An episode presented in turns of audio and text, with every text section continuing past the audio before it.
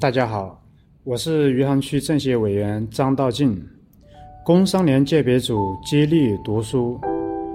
我今天给大家分享的是稻盛和夫的活法，其中一篇“心态决定命运”。人是很奇怪的，一旦被逼入进退维谷的境地，反倒想开了，轻松了。既然怨天尤人无济于事。不如将心境来个一百八十度大转弯，干脆把精力投入工作，全身心沉浸于研究吧。于是，我把锅碗瓢盆都搬进了实验室，逼迫自己天天专心做实验。作为心境变化的反应，研究成果也开始显现。看到好的成果，上司就表扬我，这也促使我更加投入。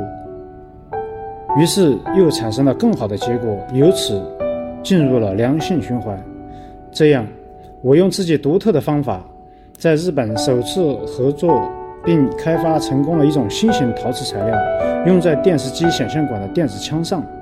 那时电视机还刚刚开始普及，周围的人开始对我刮目相看，我感到了工作的意义和生命的价值。至于工资迟付的问题，已经不再介意。这一阶段，我掌握和积累的技术以及取得的成绩，成为我后来创办金瓷公司的重要资本。在改变自己心态的瞬间，人生也出现了转机。此前的恶性循环被切断，良性循环开始了。在这个经验中，我明白了一个真理，就是人的命运绝不是天定的，它不是在事先铺好的轨道上运行。根据我们的意志，命运既可以变好，也可以变坏。就是说，自己身上所发生的一切事情，都是由自己的心制造出来的。这是一条根本性的原理。经过各种挫折、挫折和曲折，我终于明白了这个贯穿于人生的真理。这一真理刻进了我的心底。经历人生的大起大落，明白了自己的命运由自己的双手开拓。即使这样的智者，我们的幸与不幸，人生的低谷与高峰。毫无例外，也是由他们自己的心象招致的。自己撒下的种子，必定会在自己身上开花结果。不错，命运这东西，在我们的人生中俨然存在，但是它不是人力无法抗拒的宿命。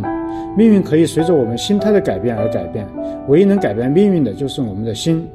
人生由自己创造，这层意识在东方思想里用“立命”这个词来表达。思想是画笔。